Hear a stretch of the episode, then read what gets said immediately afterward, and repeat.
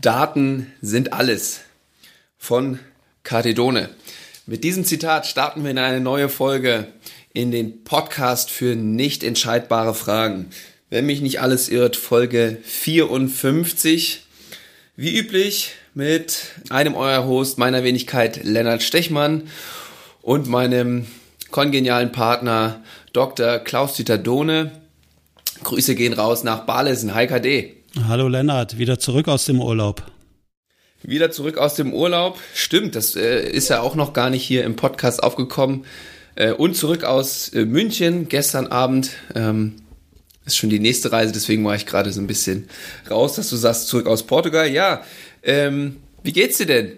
Ja, mir geht's soweit ganz gut. Ich äh, habe innerlich viel um die Ohren sozusagen oder in den Ohren dann oder besser gesagt zwischen den Ohren. Ist es auch deswegen, dass du den, die, wir haben ja heute technische Probleme gehabt. Ich sehe primär dein linkes Ohr hier heute beim Podcast-Ausschnitt. Ja, so ist das, wenn die Ladekabel äh, nicht funktionieren und die Buchse äh, einen zu großen Spielraum hat, dann äh, ist das mit der Energieversorgung manchmal nicht ganz so gut. Ja, wir kriegen das trotzdem hin. Ja, ich habe angespielt auf deine, äh, auf deine Krankheit letzte Woche. Ich hoffe, du bist wieder fit, nachdem wir ja letzte Woche äh, krankheitsbedingt ausfallen lassen mussten. Gut, das ist schön, dass du mir die Verantwortung äh, zuspielst, dass es ausgefallen ist, aber ich nehme das mal gern auf, ja. Die Unpässlichkeit von letzter Woche ist verschwunden und du hörst mich ja und siehst mich ja auch wieder ziemlich fit, nehme ich an. Ja, ähm, aber jetzt bin ich natürlich interessant, wenn du sagst, du hast innerlich viel um die Ohren. Was geht dir denn da gerade äh, durch den Kopf oder um die Ohren?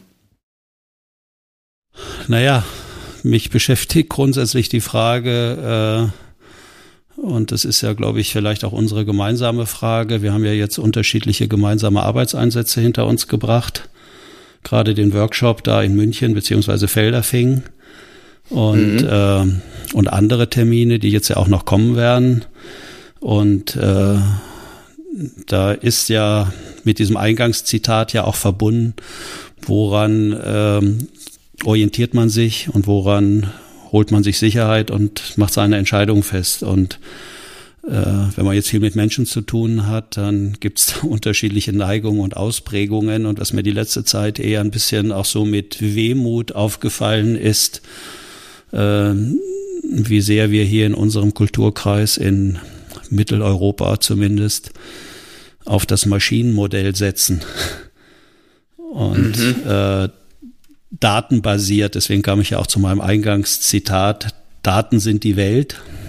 Mhm. Was ja einerseits nicht verkehrt ist, aber sie geben eben auch insofern äh, ja nur so viel Sicherheit. Äh, also man muss sie immer noch interpretieren und ein Rest Unsicherheit verbleibt. Und wenn man noch so viele Daten hat, das ist ja so dieser Versuch, äh, etwas, was man nicht kontrollieren kann, vielleicht kontrollierbar zu machen oder wie jetzt mit der Pandemie die Metaphern, äh, die man da seit anderthalb, zwei Jahren hört. Wir müssen den Krieg gewinnen. Äh, wir müssen das Virus besiegen und das sind ja alles so Metaphoriken, wo man denkt, äh, die suggerieren, dass sowas möglich ist. Mhm. Mhm. Und, äh, ja, ich, ich finde es ganz spannend, weil wir, du hast ja richtig gesagt, dass wir gestern ähm, auf einem Workshop äh, waren und da hattest du auch eine Geschichte erzählt, beziehungsweise ich, ich weiß das natürlich von dir, dass du ja früher gerade nach deinem Studium oder auch während deines Studiums viel geforscht hast und auch viel versucht hast, entsprechend zu messen, mit Daten zu arbeiten. Ähm, aber ich glaube, also daher, deswegen beschäftigt dich, also wäre jetzt meine These, beschäftigt dich das so viel, weil du ja irgendwann doch eher ich sag, also frustriert aufgegeben würde ich jetzt nicht behaupten, das wäre viel zu sehr aus dem Fenster gelehnt. ähm, aber äh, dass du immer erzählt hast, dass das, was du versucht hast zu messen und was bei den Versuchen eigentlich interessant war, ähm, sich doch immer unterschieden hat. Also das, was eher abseits des Versuches passiert ist, was jetzt nicht direkt messbar war, dass sich das immer viel mehr interessiert hat als die eigentlichen Messdaten. Zumindest habe ich das so an der einen oder anderen Stelle mal rausgehört. Ja, das ist natürlich so, aber das war ja, war ja nicht von Anfang an in mir, sondern das sind meine mhm. Erfahrungen gewesen, die ich eigentlich während meiner, während meines Studiums und äh, die Zeit danach, wo ich noch eher mehr, äh, sag ich mal, eine Zeit Grundlagenforschung gemacht habe, Äh, das war so ganz spannend. Wir hatten damals einen Professor, der wollte uns zeigen, dass man mit einer sauberen Methodik äh, jeglichen Versuch hinbekommt. Also mhm. wie gute Versuchsplanung ist. Und dann hat er das äh, so aufgebaut, dass er eine Geschichte angeboten hat. Dann mussten die Probanden die Geschichte lesen und da ging es um zwei Völker und die einen waren die Guten und die anderen waren sozusagen die Bösen. Und dann war das aber in der Geschichte, so wie das da stand, war genau so gemeint. Es gab Gute und es gab Böse. Das hat er nur so konstruiert, die Geschichte, um eigentlich zu zeigen, wie dahinterliegend saubere äh, Forschung äh, und ein Forschungsdesign aussieht und eine Versuchsplanung.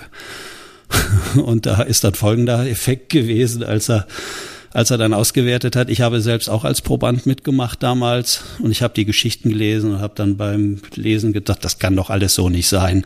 Wenn die sich so als die Guten darstellen, die haben doch bestimmt auch irgendwie Dreck am Stecken, das wird hier nur nicht sichtbar und die haben die anderen irgendwie manipuliert, sage ich mal. Also ähm, nachher konnte er, konnte er diesen schönen Versuch, den er mit so viel Freude vorbereitet hatte, um zu zeigen, wie das dann so richtig abläuft, äh, musste er dann sozusagen wegschmeißen und hat die Versuchsperson beschimpft, weil die einfach nicht das so äh, verstanden haben, wie er das dort in seiner Geschichte zum Ausdruck bringen wollte, sondern dass die da angefangen haben, rum zu interpretieren und haben da damit alles irgendwie verfälscht. Das heißt, sie haben ihre subjektiven Eindrücke von dieser Geschichte dort eingebracht. Und ich kann mich noch gut an sein äh, wortwörtliches Zitat erinnern, wie er da in der Vorlesung geschimpft hat, hat gesagt, äh, ihr seid alle Tatort versaut. Ihr fangt immer an, sozusagen hintenrum mitzudenken.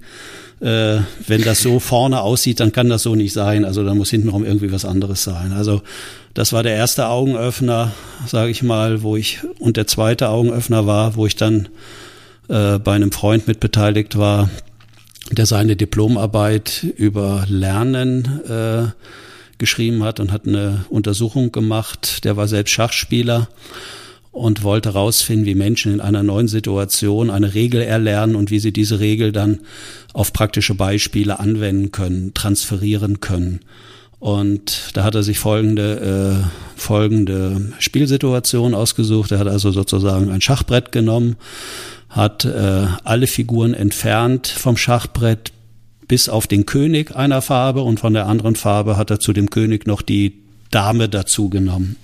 Und dann äh, hat er Schachnovizen, heißt das da in der Forschung, also Menschen, die von Schach überhaupt keine Ahnung haben, die keine Vorerfahrung haben, die das ganze Spiel nicht kennen, sozusagen, vielleicht den Namen noch, aber keine Regel. Und hat die dann eingeladen, am folgenden Versuch teilzunehmen. Äh, dieser Versuch sah dann so aus, dass sie äh, die drei Figuren dort gesehen haben und er hat ihnen die anzuwendende Schachregel erklärt, die da geht, egal wo diese drei Figuren auf dem Spielfeld stehen, der eine König kann in jedem Fall von den anderen beiden Figuren in drei Zügen matt gesetzt werden. Das ist so eine relativ simple Spielregel, die man dann so, da hat er äh, einen Vorversuch gemacht, hat ihnen die Regeln erklärt und dann mussten die auf dem Papier, waren so ein paar Figuren gezeigt, dann mussten sie zumindest mal zeigen, dass sie die Regel verinnerlicht haben, durchdrungen haben und jetzt schon mal erfolgreich anwenden konnten. Dann kamen sie an den Monitor, da waren dann, sagen wir, 10, 20 verschiedene Spielsituationen aufgebaut und dann mussten sie in jeder Situation in drei Zügen den einen König matt setzen, egal wie die äh, Züge standen. So und dann fängt man ja an und guckt, wie lange brauchen die, wie gehen die vor. Dann guckt man sich die Strategien an und so weiter und so weiter. So, das war, das war der eigentliche Lernversuch. Da werden halt Reaktionszeiten werden halt gemessen und Geschlechtsunterschiede vielleicht gefunden. Alt, jung, was weiß ich, ja? Wie gehen ja, die vor? Ja, ja. Das ist so die klassische Messung eigentlich. Mhm. Äh, so, und die eigentlichen Effekte, die mich zumindest aktiviert haben, die ich auch besonders spannend fand, die fanden aber in dem Versuchsdesign gar keine Berücksichtigung, sondern die wurden früher, als ich studiert habe, üblicherweise von der Psychologie als Störvariablen definiert, die es in jedem Fall zu eliminieren gilt, weil sie den sauberen und exakten Ab Versuchsablauf stören. Mhm. So. Und das waren so Phänomene wie dass die Menschen reinkamen. Die einen haben gehört, dass es, dass es hier um ein Lernexperiment geht. Die fangen dann gleich an und erzählen einem mit einer äh, nachvollziehbaren Intensität, dass heute Morgen kein guter Zeitpunkt ist, sich einem überprüfbaren Lernexperiment zu unterziehen, weil der Hund die ganze Nacht gebrochen hat und sie kein Auge zugemacht haben. Jederzeit gern, aber heute Morgen können sie sich diesem Experiment nicht stellen. Äh, andere kommen rein, sehen die Apparatur, hören gar nicht zu, nehmen da die Maus in dem Falle in die Hand, machen da irgendwas, also agieren darum. Ja. So, andere, und das ist das markanteste Beispiel, um es jetzt vielleicht abzukürzen, aber was einem doch mal so richtig die Augen aufmacht und das zeigt, wie uns Menschen auch Fehler passieren. Wie gesagt, da werden jetzt vielleicht die Hörerinnen und Hörer denken, ah, das kann mir ja nicht passieren. Wie blöd ist die denn? Aber ich glaube, genauso passieren uns Menschen Fehler. Äh, da kam eine Frau rein, eine sehr kompetente Frau. Sie hat innerhalb kürzester Zeit gezeigt im Vorversuch, dass sie die Regel rational, kognitiv, intellektuell durchdrungen hat. Sie konnte sie anwenden. Dann geht sie an den Versuchsaufbau, an den Monitor, kriegt die 20 Spielkonfigurationen dargeboten und ich habe damals zugeguckt und wenn man dann zuguckt und sieht, dass die die ersten zwei Züge richtig macht und mit dem letzten Zug, wo sie den König matt setzen kann, zieht sie immer neben das eigentliche Lösungsfeld, aber nicht auf das eigentliche Lösungsfeld und macht damit natürlich Fehler, also scheitert auf der Ergebnisebene. Und wenn mhm. man das so sieht, dann kann man natürlich sich Fragen stellen oder Hypothesen bilden. Warum macht die Frau das? Eben hat sie gezeigt, sie kann's im Vorversuch und jetzt äh, scheint es irgendwas passiert zu sein, dass sie wenn wir mal wieder äh, halt rational drauf gucken, einen Spontanverlust an äh, intellektueller Kompetenz hat oder mhm. oder irgendetwas oder irgendwelche basalen Fähigkeiten verloren hat, die sie eben gerade noch konnte. Darauf angesprochen, entschuldigen Sie bitte, warum ziehen Sie immer neben das eigentliche Lösungsfeld, bricht die Frau in Tränen aus und sagt, ja, weil ich doch so ungern jemand in die Enge treibe. So, Lerner, das ist jetzt ein Beispiel, ne? Ja, da musst du schmunzeln, wenn ich das sage. Aber äh, da offenbart sich eigentlich neben der eigentlichen sichtbaren Problemlösung hier in dem Falle die Schachfigur. Im Arbeitsleben sind das andere Arbeitsthemen, die die Menschen da haben. Ne? Äh, dass der Fehler dadurch passiert, dass sie in dem Moment über die Sprache, wir haben ja auch hier oft über Sprache schon gesprochen, ja. über die Wichtigkeit und Bedeutung von Sprache, wie, wie Wirklichkeit entsteht in Menschen, äh, diesen Begriff matt setzen, assoziiert mit in die Enge bringen und in die Enge treiben. Mhm. Und da kann man dann Ideen entwickeln, was hat diese Frau bloß für Erfahrungen in ihrem Leben gemacht? Dass sie das unter keinen Umständen anderen Menschen mehr antun will und kann dann nicht mehr unterscheiden zwischen der, zwischen den Spielfiguren, also den Schachfiguren, zwar hier auf dem Monitor dargestellt, und zwischen realen Menschen. Und genauso passiert das. Fehler passieren uns, weil wir Bedeutungen äh, falsch zuschreiben, dass wir die Spielfelder verwechseln, äh, ja, dass wir mhm. innerlich so eine starke äh, emotionale Bewertung von den äußeren Dingen haben, dass wir die nicht mehr klar und eindeutig identifizieren oder halt selektieren können und dann kommen Fehler. So, und das passiert ja. Menschen im Alltag ziemlich häufig. Ja, ja. Ist das so nachvollziehbar? Mhm. Das ist sehr nachvollziehbar und ich finde es auch nachvollziehbar, wie dann dein weiterer Forschungsverlauf ähm, äh, ja, vonstatten gegangen ist, dass du dich dann äh, ja angefangen hast, mit dem Frontalhirn zu beschäftigen, weil da, so wie ich das jetzt ganz einfach äh, verstehe, kommt ja alles zusammen. Sowohl dieses Kognitive, also in dem Versuch, wie hat man jetzt hier die Züge zu ziehen, ja, dass man, das hat sie ja kognitiv verstanden. Mhm. Ähm, aber gleichzeitig, was halt auch wirkt, ist, ist, sag ich mal, diese sozial-emotionale Komponente. Und das kommt ja alles im Frontalhirn zusammen. Ähm, und muss dann, dann müssen wir da im Frontalen eine Entscheidung treffen, okay, welcher Seite geben wir jetzt mehr Raum? Ja, und deswegen finde ich das immer so spannend, um jetzt hier vielleicht nochmal den, äh, die Verbindung auch zu dem Workshop zu schlagen, den wir ja gestern äh, gehalten haben. Ähm, das ist ja, oder generell eigentlich zu dem Arbeitskontext, wie du es ja auch schon gemacht hast, dieser Irrglaube, dass man rein inhaltlich arbeiten kann, ohne dieses ganze andere zu betrachten, was aber gar nicht geht, weil wir ja zum Arbeiten hier vorne das Frontalhirn brauchen und da kommen nun mal alle Informationen zusammen und dieses andere, das sozial-emotionale, das kann man nicht komplett unterdrücken. Das muss ja, das wird sich sonst anders bahnbrechen. Hier in diesem Fall mit Fehlern oder an der anderen Stelle mit Konflikten oder weiß ich nicht was. Ähm, und deswegen kann ich dann durchaus nachvollziehen, dass du diesen Frontalhirn-Funktionstest, wie ja unser Online-Tool so schön heißt, äh, entwickelt hast. Und ja, da äh, haben wir dann ja aber auch schon an der einen oder anderen Stelle jetzt im Workshop auch Erfahrung gemacht. Ja, wenn man dann eher kognitiv drauf guckt, die Datenbasis und die Messgenauigkeit und hier und da und äh, da muss man sich ja doch auch immer mit mit abbringen, dass die das nicht als Angebot sehen, sondern irgendwie da ganz klar messen wollen ähm, und äh, das dann irgendwie an der einen oder anderen Stelle mal anzweifeln. Zumindest hatten wir ja gestern an der, äh, mal diese Erfahrung gemacht. Ja, okay.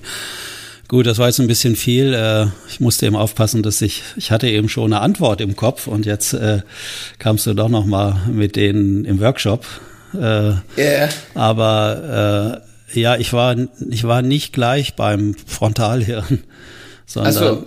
äh, der Sprung war jetzt ein bisschen schnell, habe ich so gedacht innerlich gerade, weil für mich ja, fängt dann. Spring doch noch mal rein vorher.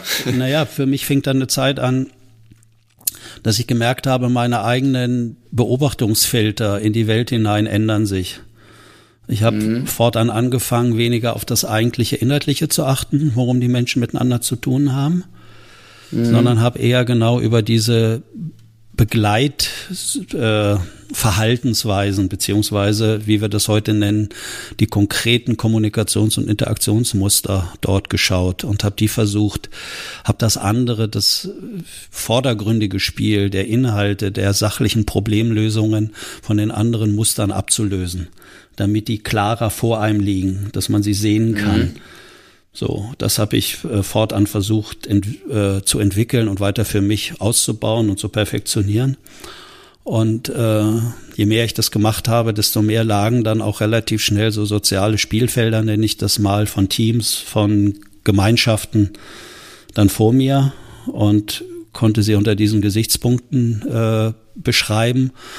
Und wenn man das so sieht, dann kann man einerseits von außen auch nochmal anders. Aus meiner Sicht mag sich ein bisschen anmaßend anhören, aber zielgenauer intervenieren. Man kann also zielgenau gewisse Effekte ähm, hervorrufen und auslösen, die man dann vielleicht haben möchte oder auch nicht. Mhm. Und äh, ist dann nicht so sehr äh, damit beschäftigt, andere auf der Inhaltsebene zu überzeugen. Also beispielsweise die haben sich ja selbst, einige haben sich ja da äh, selbst bezeichnet als sogenannte Nerds. Mhm. Wir sind hier auch eine Ansammlung von Nerds, haben sie ja gesagt. Ja, ja, ja. Äh, ja. Und das ist die Frage, dass die natürlich sich die Welt irgendwie äh, untertan gemacht haben oder halt Sicherheit bekommen haben, indem sie alles exakt, sage ich mal, digital abbilden mit Daten. Mhm. Mhm. Ja, mhm. auf der digitalen Art und Weise und äh, ich kam dann halt nicht umhin, ihnen auch noch eine Geschichte zu erzählen. Wenn man das eben auf sozialer Ebene versucht zu machen, so zu agieren, dann wird man grandios scheitern im Leben. Mm, mm. Ja, weil das funktioniert ja. eben nicht so, sondern da muss man dauernd eigentlich sich festlegen, Entscheidungen fällen auf, äh, auf einer Datenunsicherheitsbasis, besser gesagt auf Unbekanntheiten eigentlich. Mm, mm. Ja, und ich fand das gestern so spannend zu beobachten, dass ich das Gefühl hatte, so am Vormittag, da war es möglich, da auf eher dieses sozial-emotionale zu gucken, ja, und auf die Muster und so weiter und so fort, nach einer langen Einführung auch von unserer Seite. Aber dann nach dem Mittagessen, so am Nachmittag, hatte ich das Gefühl mit, ja, mit dem ähm, potenziellen Energieverlust, ja, wenn man da schon Vormittag gearbeitet hat, dann Mittagessen hat man ja auch manchmal so ein kleines Tief, dass es dann immer schwerer fiel und man sich dann immer wieder auf das, was man in der, also wie du, wie wir die ja gesagt haben, als Nerds, wo man sich dann primär drauf bezieht oder als Datenanalysten irgendwie dann eher auf die Daten, weil da fühlen sie sich wohl, das sind sie gewohnt, das absorbiert nicht so viel Energie, wenn man, äh, wenn man versucht, auf so eine Musterebene zu gucken.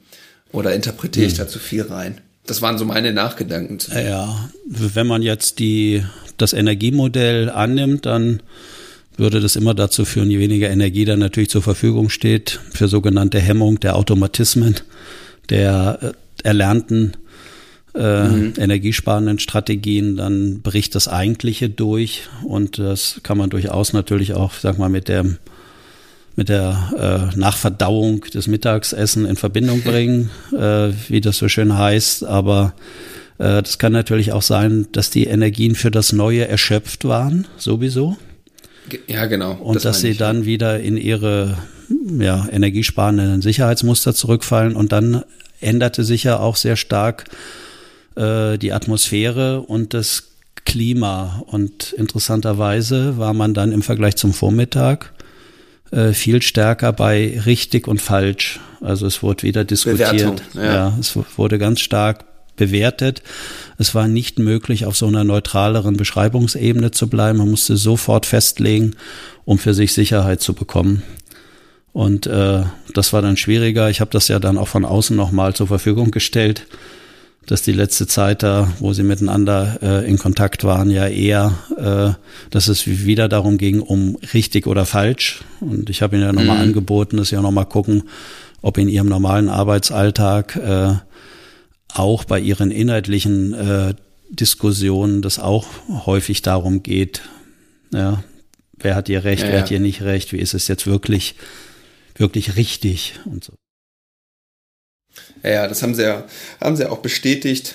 Ich meine, am Ende des Tages waren ja die meisten doch ganz zufrieden und konnten was für sich, äh, für sich mitnehmen. Aber ich fand es äh, ja, einfach spannend auch zu beobachten und was ja auch noch bei denen aufgefallen ist, um das vielleicht abzuschließen und dann nochmal wieder auf das übergeordnete Thema zu kommen, ist, dass die ja eine sehr homogene Truppe auch irgendwo waren. Also so wie die Messvariablen, die wir mit dem Tool so äh, entnehmen, waren die relativ homogen im Vergleich zu anderen Teams jetzt vielleicht. Und äh, da kann man sich dann natürlich auch, also ist man sich dann, der Vorteil ist ja, dass man sich dann auch relativ schnell einig ist, wo man jetzt gemeinsam hingucken möchte und was man thematisieren möchte. Ähm, relativ harmonisch an der einen oder anderen Stelle, würde ich es auch bezeichnen, was ja auch durchaus ein Vorteil sein kann. Ähm, aber eine gewisse Diversität hat, bringt natürlich erstmal ein Konfliktpotenzial mit sich, aber auch ja andere positive äh, Potenziale. Ähm, und da wollte ich irgendwie, also so wie ah, kriege ich da keine Frage oder kein, ähm, kein Statement zu raus. Aber ich fand das halt so spannend zu sehen, wie, ja, wie sich das entwickelt in so einer Gruppe, wenn das eher homogen ist, dass man sich schnell einig ist und die, die da irgendwie ein bisschen rausstechen, dann eher, ich sag mal, unterdrückt werden oder nicht so stark zu Wort kommen, äh, dass man das einfach, ja, wegdrückt, was in einer diverseren Truppe, wenn die beiden Seiten eher ausgeglichener sind, nicht ganz so möglich ist, was dann aber auch mehr zu Konflikten führen kann, aber wenn man die dann entwirrt, äh, kann sich ein ganz anderes Potenzial entfalten. Mhm. Ja, aber du hattest ja, hast ja auch erzählt, du hast noch andere Arbeitseinsätze gehabt, von denen du gerne berichten wollen würdest. Zumindest habe ich das im Vorgespräch so rausgehört. Ach so, okay, ja, ist immer spannend, was du dann so hörst und was ich dann wirklich im Kopf habe oder umgekehrt. äh, auch wir müssen uns ja verständigen und das ist ja manchmal gar nicht so leicht. Ja, ich, äh, du hast jetzt eben ausgeführt nochmal über das Team. Ich glaube, dass äh, das natürlich richtig ist, was du sagst, aber ich glaube, ja, eine größere Bedeutung kommt eigentlich mehr dem Kontext zu, wie man so sagt. Also wie ist die Kultur, wie ist die Beziehungs- und Umgangskultur, äh, wie laufen Bewertungen in dem Arbeitssystem, in dem Arbeitskontext insgesamt. Und mhm. äh, diese Frage immer wieder, die man ja irgendwie auch rausfinden muss, wenn man irgendwo Neues anfängt, was muss ich hier machen, damit ich positiv eingeschätzt werde und wahrgenommen werde von den anderen. Also, dass ich ein wichtiges Mitglied werde, ein Zugehörigkeitsgefühl hier ausbilden kann. Und ähm, gleichzeitig, was sollte ich hier lieber nicht machen, wenn ich keinen Ärger haben möchte. Und äh, ich glaube, dann wirkt das nochmal verstärkt darauf. Angenommen, man bekommt jetzt viel Anerkennung, Sicherheit, äh, Wertschätzung, wenn man auf der sicheren Datenbasis operiert. Ja, genau. Und da waren sie sich ja relativ einig. Das ist ein digital, bisschen das, was ich meinte. Genau. Und dann bilden sich natürlich auch so äh, ähnliche Muster aus. Und äh, je unterschiedlicher die sind. Die Frage ist auch, inwieweit die Unterschiedlichkeit überhaupt akzeptieren können dann und zulassen können oder werden dann die Person oder die eine Person möglicherweise in so einem kleineren Team dann so als Störer, als Störung wahrgenommen, dass die mhm. dann eher die ganze negative äh, Entladung erhält sozusagen und dass die anderen sich über diese Person noch sicherer in ihrer Datenbasis äh, halt verschanzen, weil sie der anderen Person immer wieder ähm, nahebringen und erklären wollen, so geht's nicht. Man kann Entscheidungen mhm. nur auf ganz sicheren Datenbasen fällen und nicht so spontan mal aus dem Gefühl heraus möglicherweise oder mit ja, Intuition. Ja. ja. Das war ja auch genau das, womit wir dann so ein bisschen gekämpft haben, weil das ist ja das, was wir eigentlich möglich machen wollen in so einem Workshop, mit Angeboten von außen das zuzulassen und dann mal sehen, was die dann damit wirklich machen oder dass wir das denen anbieten und die dann einen Umgang damit finden. Ähm, aber ganz klare Aussagen, was jetzt hier gut, schlecht, richtig oder falsch ist, ähm, aufgrund dieser Datenbasis, die dafür natürlich zu dünn ist. Ich weiß nicht, ob die jemals äh, breit genug oder ob man das jemals so stark messen kann, dass man da ganz klare Aussagen trifft. Ähm, den Anspruch haben wir aber gar nicht und das ist dann, wird dann natürlich schwierig zuzulassen. Naja, die Frage ist dann wieder, Entschuldigung, ähm, wie du ja selbst in deinen Einheiten, die du da vorgetragen hast, ja auch dann feststellst, die holen dich auf diese vordergründige Zahlenebene und versuchen dann mit dir um Qualität darum zu machen, diskutieren. Ja. Und ja. Äh, ja. Und die Frage ist, inwieweit lässt man sich darauf ein? Dann hat man meistens verloren, weil die haben immer wieder ein gutes Argument. Dann muss man immer noch ja. eine Studie fehlt noch oder äh, irgendwie eine Stichprobe müsste man auch noch angucken auf der Welt, bevor mhm. man jetzt wirklich äh, sich darauf einlassen kann. Also da hat man eh verloren. Und ähm, der Punkt ist, was ich zu Beginn sagte, was eher meine Neugierde ausgelöst hat, ist, ähm, wenn ich das wegnehme, was wird dann sichtbar? Worum ringen die dann? Was suchen die? Worunter leiden die möglicherweise sogar? Ja, und ähm, ja. dann kommen, werden eigentlich die anderen Themen sichtbar. Du hast jetzt meine Arbeitseinsätze angesprochen aus der vergangenen Zeit. Äh, vielleicht liegt es im Moment an meinem aktuellen Zustand, in dem ich so gerade unterwegs bin. Ich, ich kann die Welt im Außen auch nur so wahrnehmen, wie das mein Inneres dann erlaubt und möglich macht. Ja. Ich wollte gerade sagen, das hat doch damit gar nichts zu tun. Ja, ich glaube schon. ich merke jedenfalls, dass das davon nicht unabhängig ist und auch wie andere, wie ich auf andere reagiere oder die dann auf mich reagieren. Und ein Zitat aus unserem letzten Podcast von vor 14 Tagen äh, ist mir selbst immer wieder nochmal eingefallen. Äh, du siehst eine Seite, Lennart, ich sehe eine Seite und dann gibt es eine Seite, die sehen wir beide nicht. Und äh, mit diesem Wissen, also Bewusstsein, würde ich eher sagen, äh, in die Arbeit zu gehen mit der Haltung, es könnte auch wirklich alles ganz anders sein und funktionieren, als wie ich das sehe. Also, dass ja. es ganz andere Möglichkeiten gibt, Arbeitsformen, äh, wie auch immer, die auch zum Erfolg führen können. Was immer das jetzt ist der Erfolg, das auch zuzulassen. Und das hängt wesentlich natürlich auch von meiner eigenen Verfassung ab. So, jetzt bin ich eher in meinem Job, so wie ich arbeite, gefordert, möglichst meinen eigenen Krempel rauszuhalten, wenn ich mm. irgendwo hingehe. Weil äh, da überall das Schild über den Eingängen steht, wo ich hingehe, bitte nicht helfen, es ist auch so schon schwer genug. Und äh, Deswegen machen wir auch diesen Podcast, ne? weil hier sind wir uns ja einig. da unterhalten wir uns nur beide und die, die das hier hören, müssen das erstmal so hinnehmen und können nur mit Feedback genau. Äh, sich darauf beziehen. Ja. Ne? Und dann ist natürlich die Frage, äh, worauf, was sind die Mechanismen, die ich gerade beschrieben hatte, in dem System, wo wir da hingehen, in das Kundensystem? Also welche Bewertungen, Regeln laufen da ab, wo kriegen die halt Sicherheit und dann kann man sich im Vorfeld überlegen, welche Inszenierung muss ich heute bringen. Also gehe ich in so eine ja. Einheit, wo wir waren, jetzt die letzte Zeit, äh, da dann sagen die datenbasiert, dann weiß ich, okay, damit die halt Sicherheit bekommen, müssen wir das äh, Spiel spielen, Datensicherheit geben.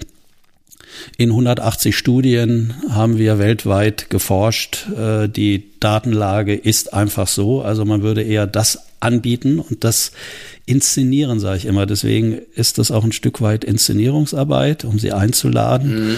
in ihr Weltbild zu gehen. Im Bereich Hypnotherapie würde man das auch äh, Utilisierung nennen, also das, was bei denen da ist, dass man das für die Arbeit äh, nützt oder nutzbar macht. Mhm.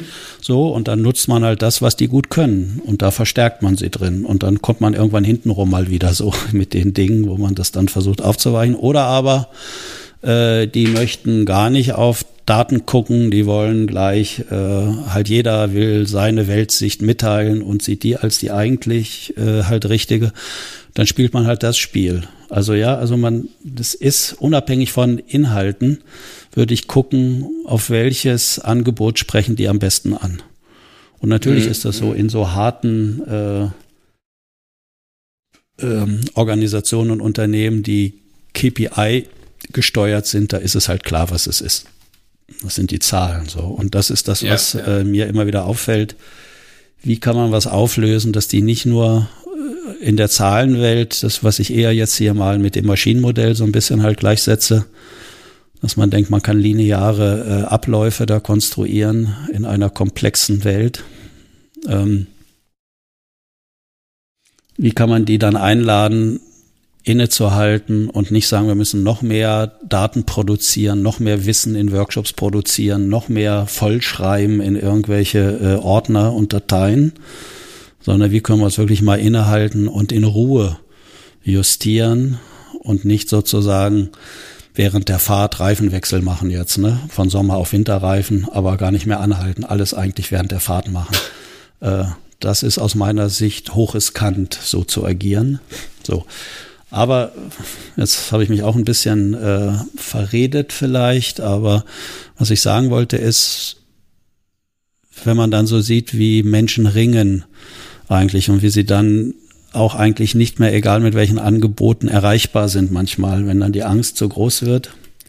Ja. Und die kann dann manchmal nicht wirklich zugelassen werden, angesprochen werden, weil irgendwelche anderen Sachen äh, dann vielleicht drohen. Ähm, ja, diese Situation, die hat mich in der letzten Zeit öfters beschäftigt, wo man mit gutem Willen rangeht und merkt, egal was man für Angebote macht, die, die anderen in dem Falle äh, sind so, ja, so geschützt, innerlich so zugemauert, dass dann so eine normale äh, Synchronisation auch auf der Kommunikationsebene, also auf der Sprachebene, gar nicht mehr so leicht möglich ist. So, ja. und das wird dann schwer, dann, das sind schon so Situationen, wo ich mich dann frage, äh, oder da komme ich dann auch so mit so Gefühlen manchmal von Hilflosigkeit in Kontakt. Ja, ja, ja. Ja, und das ist ja dann irgendwie auch das, was ich dann an der einen oder anderen Stelle gedacht habe, ja, wenn sie dann da jetzt halt erstmal nicht hingucken wollen, dann machen wir es halt erstmal nicht. Man will die ja auch nicht zwingen oder irgendwie so, dass da, das ist jetzt das Richtige, weil das wäre dann ja auch die falsche Herangehensweise, so funktioniert es nicht. Ähm, ja. Ich fand das ich fand das Zitat gut. Äh, bitte nicht helfen, es ist so schon schwer genug. Ja, dann manchmal kann man dann halt auch nicht. Ja, so ist es dann. Genau. Also zumindest äh, sollte man mit helfen vorsichtig sein, sondern was wir ja auch immer predigen, äh, ist ja wirklich das zu würdigen, dass im Moment scheinbar nichts geht, dass da was durcheinander ist und dann im Außen bleiben und in Ruhe unterstellen, sie haben gute Gründe, dass da vielleicht im Moment nichts geht. Vielleicht ist es gut, mal innezuhalten und äh, wieder ein bisschen Abstand zu bekommen und dann gibt's auch eine neue Orientierung oder eine neue Verschaltung von den Netzwerken im Gehirn und dann kommt man selbst vielleicht auf die Ideen und äh, nicht, wenn man von außen reingrätscht, so wie du heute Morgen, vielleicht können wir das Beispiel nochmal nehmen. Wir hatten ja gewisse technische Probleme. Also ich hatte technische Probleme. An meinem Smartphone scheint irgendwie die Einsteckbuchse nicht mehr so richtig zu funktionieren. Und ja. und gestern, ich weiß nicht, ich hatte das auch nicht mehr aufgeladen, das hatte nicht aufgeladen und ich habe das ja heute Morgen eingesteckt mit einer Verbindung natürlich äh, zum Strom und habe das hier in Stellung gebracht, damit ich dich sehe, wenn wir die Podcastaufnahme machen.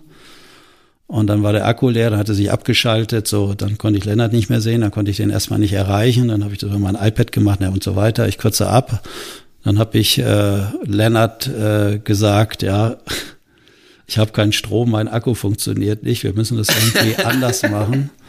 Und was glaubt ihr, liebe Hörerinnen und Hörer, was dann Lennart gesagt hat?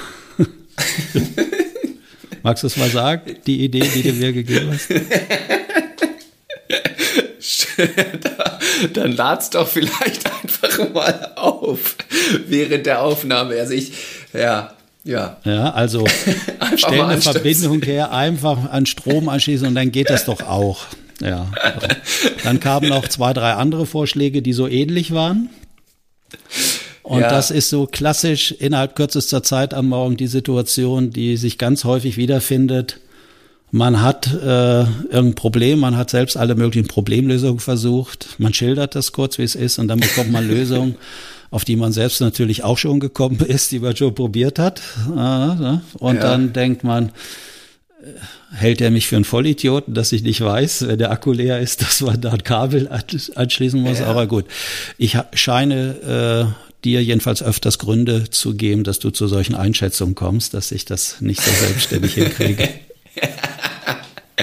ja, ich habe halt gedacht, die Buchse, die Steckdosenbuchse ist kaputt. Und deswegen dachte ich, ja, dann schließe es doch einfach einen Laptop an, bis ich dann verstanden habe, dass es die iPhone-Buchse ist, die, genau. nicht, die nicht gut läuft. Ja. ja. aber so ist es halt mit Kommunikation, ne? Genau. Ja. Wunderbares Beispiel zum Abschluss, würde ich sagen. Ja, ja. Ja, haben wir noch was? Ist noch irgendwas wichtig? Hatte ich. Haben wir, haben wir irgendwie eigentlich Feedback bekommen? Weiß ich gar nicht. Äh, ich glaube, wir haben schon Feedback. Ach komm, machen wir nächste Folge. Ich habe das jetzt hier gerade nicht vorliegen. Äh, müssen wir die noch vertrösten. Aber wir haben teilweise positives Feedback bekommen. Ähm, negatives. Und negativ, haben wir auch Negatives bekommen? Kommt ja auch ab und zu mal vor. Oder zumindest andere Meinungen, wo wir auch immer sehr dankbar drum sind. Ähm, ja, das, das holen wir nächste Folge nach. Ähm, genau, also vielen Dank fürs Zuhören. Vielen Dank für die Zeit, KD. Ähm, falls euch dieser Podcast gefällt, empfehlt den gerne mal weiter. Ähm, für andere Leute, die das vielleicht auch interessant finden könnten. Und ja, wir freuen uns über sämtliche Hörer und Kontaktaufnahmen und sind nächste Woche wie üblich zurück mit einer neuen Folge voller nicht entscheidbarer Fragen. Wolltest du nicht noch eine, äh, eine Empfehlung geben für eine Veranstaltung der Akademie für Potenzialentfaltung? Aha, ja, du hast doch, äh, ich habe gesehen, dass du eine Initiative mitgegründet hast äh, in der Akademie. Wie heißt es? Die Initiative für Gemeinschaft oder? Ich weiß. Ah, Potenzial. Du musst selber gucken, ne? Ich müsste selber gucken, ja. Potenzialentfaltung in Gemeinschaften. Da gab es jetzt die großen Werbeaussendungen. Ich müsste jetzt aber auch nochmal nachgucken. Aber wer äh, da neugierig ist, auf jeden Fall äh, gibt es da eine eine virtuelle Veranstaltung äh, im Rahmen einer neuen Initiative, die ich mit Gerald Hüter zusammen äh, nochmal ins Leben gerufen habe, wo maßgeblich ich zur Verfügung stehe und wo man dann seine Themen aus Gemeinschaften, äh, wo es halt nicht ganz so gut läuft. Jedenfalls in Gemeinschaften befriedigen wir ja unsere Grundbedürfnisse, die wir Menschen so haben. Mhm. Und äh, die sind ja scheinbar für uns extrem wichtig und deswegen ist ja auch eine spannende Frage, warum fällt uns Menschen das manchmal so schwer, das in Gemeinsamkeit wirklich so gut zu schaffen? Dass das, genau, äh, da ist so eine kleine Fragerunde, habe ich das Genau, so, da kann man sich ne? anmelden ne? und äh, ich werde dann sehen, äh, da kann man seine eigenen Fragestellungen aus seinen Gemeinschaften einbringen, mit denen man so zu tun hat. Und dann gucken wir, ob wir da zusammen äh, ein paar ganz gute Ideen hinkriegen, dass dann was Neues möglich wird, was bisher noch nicht möglich ist. Ja, für alle, die das anspricht, ich werde diesen Link einfach mal in die Show Notes packen, dann kann man da draufklicken, sich anmelden und teilnehmen. Das hört sich gut an. Wunderbar. Dann wünsche ich dir einen schönen Restarbeitstag. Es ist ja noch relativ früh heute. Ähm, und ja, wir hören uns vorher schon wieder und die Hörer hören wir nächste Woche. Ich wünsche allen auch nee, einen. Die hören uns nächste Woche. Genau. So. Ich wünsche allen auch einen schönen Tag und äh, viel, äh, viel Aufmerksamkeit auf den Dingen, die neben den eigentlichen sichtbaren inhaltlichen Dingen liegen. Wunderbar. Bis denn. Tschüss, Lennart.